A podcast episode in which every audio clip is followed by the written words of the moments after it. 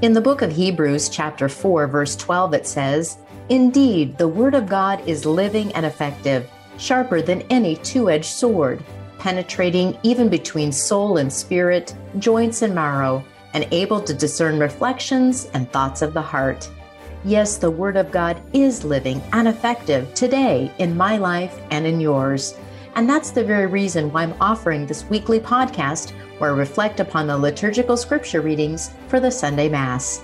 So now, please join me on Faith Moments with Dina Marie as we break open the Word of God together, inviting His Word to change our lives forever. Welcome to Faith Moments with Dina Marie, a weekly podcast to proclaim and to ponder the Sunday Mass readings. And we have now entered the second week of Advent in this time of preparation, this beautiful season before the season of Christmas. Remember, Advent is its own season, it has a particular place. It begins our liturgical year, and there's a longing, there's a pondering, there's a preparation, there's a call that we are to respond to during this time of Advent. It's not time to deck the halls yet. It's time to prepare for the reason for the season. I mentioned last week, if you joined us, that I found a little booklet. Let's see here. There we go. Christmas prayers and customs. And it has a beautiful prayer for each week of Advent. And it's tied into one of the gospel readings that we would hear in either A, B, or C cycles of the readings. And so this particular version will go to the Matthew cycle of the gospel, but there's a similar message in what we hear in today's gospel from Luke and the message from Matthew that comes from who? John the Baptist. So I want to begin with this prayer, and it begins by looking at Matthew chapter 3, verses 1. When John the Baptizer made his appearance as a preacher in the desert of Judea, this was his theme Reform your lives. The reign of God is at hand. Let us pray. O Jesus, in an empty desert, your prophet John proclaimed, God is here at your side. God has come to bring about a kingdom where injustice and suffering will be no more, where tears will be wiped away, and where those who turn to God will feast at a banquet. Turn now, your God is standing at your side. Reform your lives. God's kingdom is at hand. In an empty desert, John said these things Give me faith like John's, O Lord, strong enough to believe, even in a desert, that you and your kingdom are no farther from me than my own hand. Make my heart strong like his, not swayed by trials or snared by false pleasures. Give me courage to be faithful until your promises are fulfilled. O King of all nations, Jesus Christ, only joy of every heart, come and save your people. Amen. And what a great message we hear from the prophet, the final prophet, the final messenger, John the Baptist. This idea of uh, returning to God, repenting, changing, uh, make your way, make your path straight. And we are going to hear from the Old Testament. We'll hear some beautiful messages from St. Paul today with this real sense of um, taking courage, changing your lives, have a total turnaround, have a total turnaround during this time of Advent. Our readings, in fact, take us to the prophet Baruch. But before we get to Baruch, I underlined several words in the opening collect and I really encourage the you that if you get a, a booklet like The Word Among Us or Magnificat, there's many others that are publications that allow you to read along with the daily readings of Mass and, and typically include the entrance antiphon, the collect, the different prayers for each Mass to just use those prayers for meditation. And here is the collect that we hear during the second Sunday of Advent. Almighty and merciful God, May no earthly undertaking hinder those who set out in haste to meet your Son, but may our learning of heavenly wisdom gain us admittance to his company. And we are those people. I hope that you include yourself in this group of those who are setting out to meet your son. And we're invited to set out in haste, go, and to learn why are we going to seek the Lord? To learn heavenly wisdom and to gain his company, to be with the Lord in eternal life. And so, what a beautiful prayer to inaugurate the season of Advent, to, to be open to the messenger of all messengers, John the Baptist, who is going to say, It's now.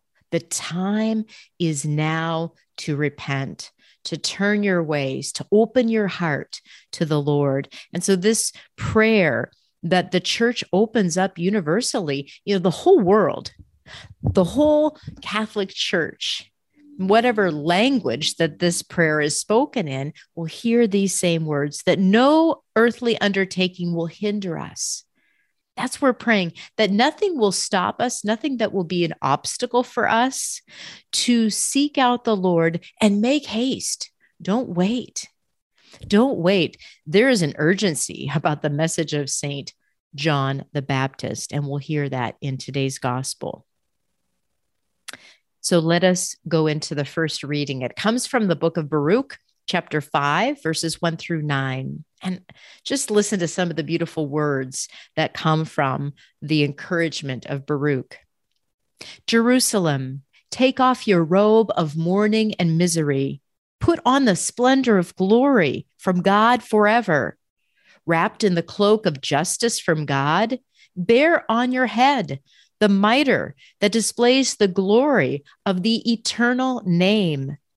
For God will show all the earth your splendor.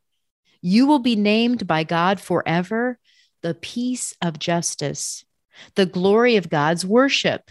Rise up, Jerusalem, stand upon the heights, look to the east, and see your children gathered from the east and the west at the word of the Holy One rejoicing that they are remembered by God.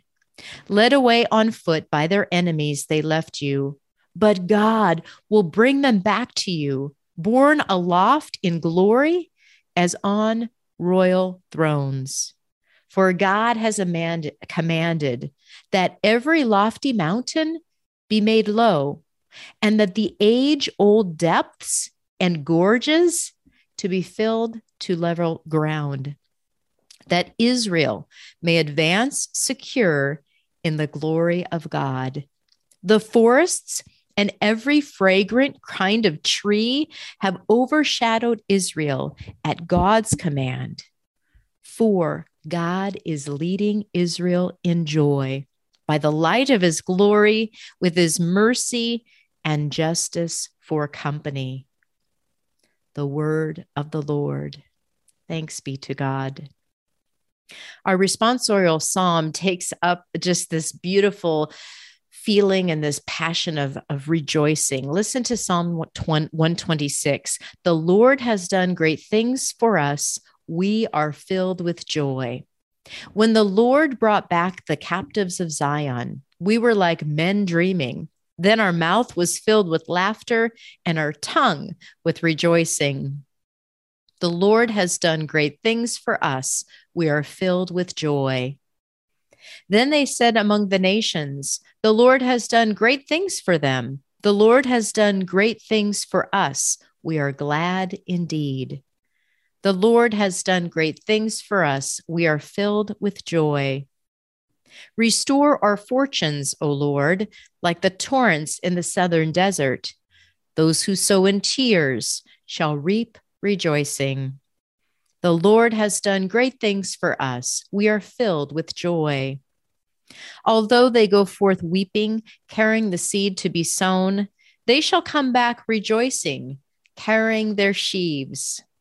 The Lord has done great things for us. We are filled with joy. Our second reading comes from the letter of St. Paul to the Philippians, chapter 1, verses 4 through 6 and 8 through 11. brothers and sisters, I pray always with joy in every prayer for all of you because of your partnership for the gospel from the first day until now. I am confident of this, that the one who began a good work in you will continue to complete it until the day of Christ Jesus. God is my witness, how I long for all of you with the affection of Jesus Christ. And this is my prayer that your love may increase evermore and more in knowledge and every kind of perception to discern what is of value, so that you may be pure and blameless for the day of Christ, filled with the fruit of righteousness that comes through Jesus Christ for the glory and praise of God.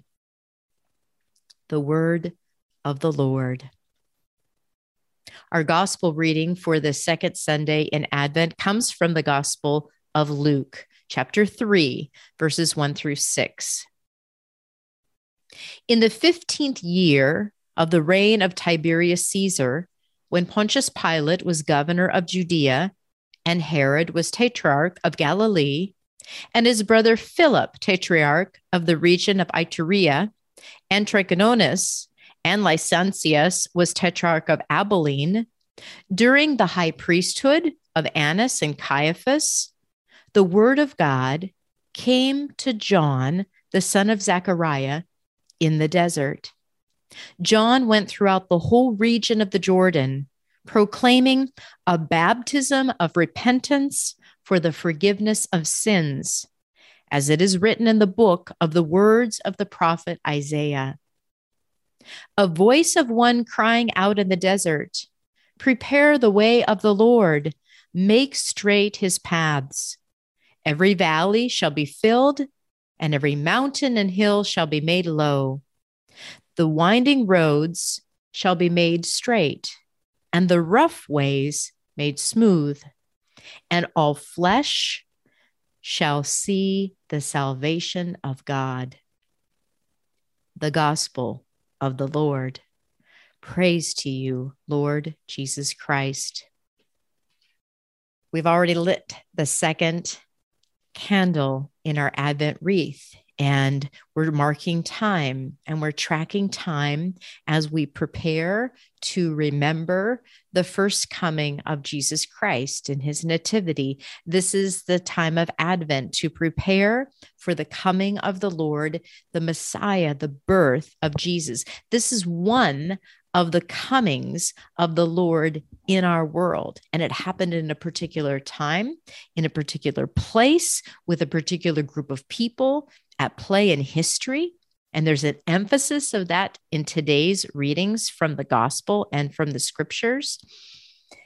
And again, from all of these readings, there's this powerful thread of return to God, remember God, remember the promises made by God, remember the love, take courage, stand, strong. I love in Baruch and and he's associated with Jeremiah. There's just this beautiful uh, rising up of the people, keeping them focused on not the oppression, not the exile, not the problems that they may be facing at the time, but remember. Uh, let me get back to the reading here. Rise up, Jerusalem, stand upon the heights, look to the east and see your children gathered from the east and the west at the word of the Holy One. I love it. Jerusalem, take off Take off your robe of misery and mourning. Put on, could we do this? Put on the splendor of glory from God forever. Just this first part of Baruch is so beautiful, wrapped in the cloak of justice. We've really heard, and in last week's gospel reading, Son of Justice, we hear this justice. God is a just God, and He is a merciful God. There is a right relationship with all things. There's a right relationship with God, there's a wrong relationship with God. If there's a wrong relationship with God, there must be justice. There must be justice when we are disordered in our relationships with each other, in our relationship with ourself, and particularly in relationship with God and with creation. When there is a wrong order, a disorder, it demands justice. Bear on your head the mitre that displays the glory of the eternal name, the eternal name of God. For God will show all the earth, see, even those that are disordered. God will show his splendor. He is the God of peace and justice, and he will show all the earth his splendor. This is great. Uh, at the very close of this reading, for God is leading Israel in joy. Now, while this season of Advent is a penitential season, similar in ways to Lent, where it's a time of preparation, we're preparing for a feast. We're not celebrating the feast. You know, Christmas and Easter are these great feasts of celebration, but the Advent and the Lent season are preparation time we need to do the cleanup. We need to do the preparation. We need to do the purification and clearing out of straightening the ways, as John would say, for the joy to come. And God is leading Israel in joy. That doesn't mean that their lives are totally going to be filled with easy ways of living and comfort and luxury. No, but it will be in joy by the light of his glory with his mercy and justice for company. So there's no getting away from when we see injustice in the world, and it's happening every minute of the day, injustice against human life, injustice against our brothers and sisters, injustice against our God, injustice against our, our the creation, against the world. There are injustices on every different level, but God, with his mercy and justice, will be here for all company. So, God's mercy and justice will reign. I just really get the sense for Baruch in this time of Advent. It's a reminder to take courage, to rise up, to continue to stay strong, uh, and to keep hopeful. This is really the message of the uh, the prophets, and I think also the message of the angels. When I think about the prophets who are messengers, and they are these human messengers that we read about and from in the Old Testament, and we also hear from Saint John the Baptist. These are men and women who have proclaimed a message from God. And so they're proclaiming this message. And it's always with hope, it's always with um, looking forward to the promise of God. Remember, and this is what Baruch is trying to, I think, get the people to sense remember God's promises, remember it is true, remember that He will lead you in joy. And so, again, in, in the psalm, this is really emphasized it's echoed once again to to remind us during this time of advent this preparation time this time where we really should be doing more reflection more quiet more silence more self-examination examination of conscience as the as the good jesuits would talk about. To think about this the lord has done great thing for for us. We are filled with joy and I know many of us, in fact, all of us at times in our lives, are not feeling joyful. We're feeling pain. We're feeling agony. We're feel, feeling sorrowful. We're feeling fearful. We're feeling aggravated. We're feeling confused. We're feeling those things. But we have to remember what the Lord has done for us. And the greatest thing, the greatest thing the Lord has done for us, is that God loved the world in such a way that he would send his only son, he would sacrifice his only son, that whosoever would believe in him will never perish, but have eternal life. That's why we're so excited about Christmas, because Christmas is the evidence that God became man, fully divine, fully human, that that truly happened. And here we go with St. Paul and again, if you read Philippians, remember this letter is written while Paul is in prison. I think I wrote, let's see, Paul's passionate prayer from prison to the God's people. The the the, the passion that Paul has for the people, it, it, such love for each and every person that he has preached to, that he has seen come to embrace Jesus Christ in their lives, who has changed their ways and come into the Christian life and come into the way. And now Paul is in prison. And, you know, if you what would you, what would you be doing if you were in prison? You know, here's Paul writing these passionate letters that we get to read 2000 plus years later. It's incredible. I pray always with joy. Here's Paul. He's never in despair. How much tragedy, physically, emotionally, spiritually, did Paul endure in his life with shipwrecks and stonings and all of these things? But he prays with joy because he has the hope of Jesus Christ. It's true, it's real, it is why he lives. And he prays every day for the people. And then he says, I am confident of this. And I think if there's one thing we can get out of today's readings, this might be it that Paul in prison is confident of this.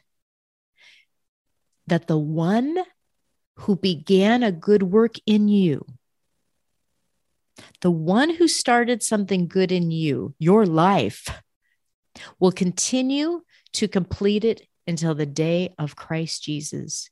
You might be wondering, I don't know, when is the end of the world going to happen? I, you know, what's going on? God will complete it in you at the day of the second coming. And does that mean we just kind of live our life haphazard to do whatever we want to do today? No. We're going to hear from John the Baptist. Today's the day. We have to get ready. We need to get prepared. We need to change our ways, open our hearts, redirect our whole lives to Christ. But Paul is confident that what started in us, the gift of life, and for the Christian people, the initiation of the Holy Spirit in baptism. They were baptized in Christ, baptized with the Holy Spirit. If you've been baptized in Christ, you're initiated. You are God's forever. And that work that started with the initiation of the sacramental life in your life, it will continue until the day of Christ Jesus. That's a promise. And this is my prayer. So, what do we do between now, when I hear this message from St. Paul, and the coming of Christ Jesus in his second coming? What do I do? We increase in love. He says that your love may increase evermore. Why? Why should our love increase and to what avail? What is that going to do for me? Well, it's so that you will have knowledge and every kind of perception. You'll have an understanding and wisdom to discern what's of value. What do I put my efforts into? Where do I put my energies? Where do I serve? Where do I give? Where do I listen? You know, because there's a lot of things vying for our attention. There's a lot of things who want us to volunteer or to give money or to support in some way or another. Are those things truly worthy of my love, of my attention, of my allegiance? Are they? We sometimes give so freely. And giving is a good thing, but where are we giving? And how are we serving? And in that gift, is it serving a wrong message? Is it serving a wrong way of looking at the world? Is it not honoring God? Is it not glorifying God? We may think, oh, I'm doing these things. These are good things. But are they really leading you, leading others to the way of Jesus Christ? Paul is praying that we have discernment so we can see where there are, are value in those gifts. And where there's not, we need to steer clear. Because in the secular world, it would really like us to invest all of our time and effort and money into things that are ungodly, that destroy the human condition, that destroy humanity. And it's all covered up in all different types of language. So, Paul really wants us to discern how we're living our lives, how we're giving and serving, that we would be pure and blameless for the day of Christ. And, and here's the other word that uh, I got a couple um, insights on this word righteous because we hear i think about uh, saint joseph was a righteous man. We hear that in one of the accounts of saint joseph in how he looked at and cared for mary his wife. And so paul wants us to be filled with the fruit of righteousness that comes through jesus christ for the glory and praise of god. And again i mentioned this a little bit earlier. Righteousness means a right relationship. Do I have a right relationship with God, with others, and with creation? And if I don't, why? And if I don't, how do I change that relationship? And if all of us need to make changes in those relationships, this is what the gift of confession does is allows us to recognize those times where I have a not right relationship, a disordered relationship with God, with other, with self, with creation, and make amends. Change my ways. And that's the message of John today, who goes through the desert proclaiming a baptism of repentance for the forgiveness of sins. And then there's this echoing of the prophet Isaiah, a voice of one crying out in the desert Prepare the way of the Lord, make straight his paths. The winding roads shall be made straight, the rough ways made smooth, and all flesh shall see the salvation of God. This is the time in the church year as we come closer to celebrating the birth of Jesus Christ that we begin to change our ways. Change your ways, repent, reorder your heart, not to a heart based on the world, not on a heart that's based on uh, I want to feel good about me. I want to please me. I want to fill me with all good affirmations that my heart has to be attuned to the Lord. There's a total conversion that must take place, place that crooked path must be straight. And it comes from a trust and a dependence and a clinging to God. And it starts and it continues and it will continue on in our prayer life. Our prayer life will guide us in our relationship with God. It'll guide us in our relationship with others. It'll guide us in our relationship with creation, our prayer life. In this Advent season, what is your prayer life like? Do you have a consistent schedule of when you pray, what you pray, how you pray? Are you able to get to church on a regular basis, maybe to get to a daily mass? Is there a time of adoration in your parish or a neighboring parish? Look around in the community. Can you get to a different church where there's adoration or there's a time of a first Friday or a first Saturday? Or are there Advent penance services? Are there Advent programs that are going on in your local area that you can take part in?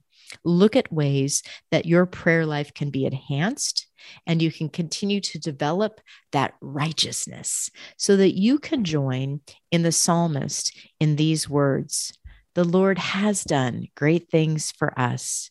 We are filled with joy. Glory to the Father, and to the Son, and to the Holy Spirit, as it was in the beginning, is now, and will be forever. Amen. Thank you for joining me today on this edition of Faith Moments. I wish you the very best on this second week of Advent, and I'll look forward to seeing with you, talking with you next week as we celebrate the third week of Advent and a time to light that rose candle. Peace be with you. You have been listening to Faith Moments with Dina Marie, reflections upon the liturgical scripture readings for the Sunday Mass. New podcast episodes are released weekly through the generous support of Mater Dei Radio. To learn more about Faith Moments with Dina Marie, visit me online at dinamarie.org. That's dinamarie.org. May you have a blessed week.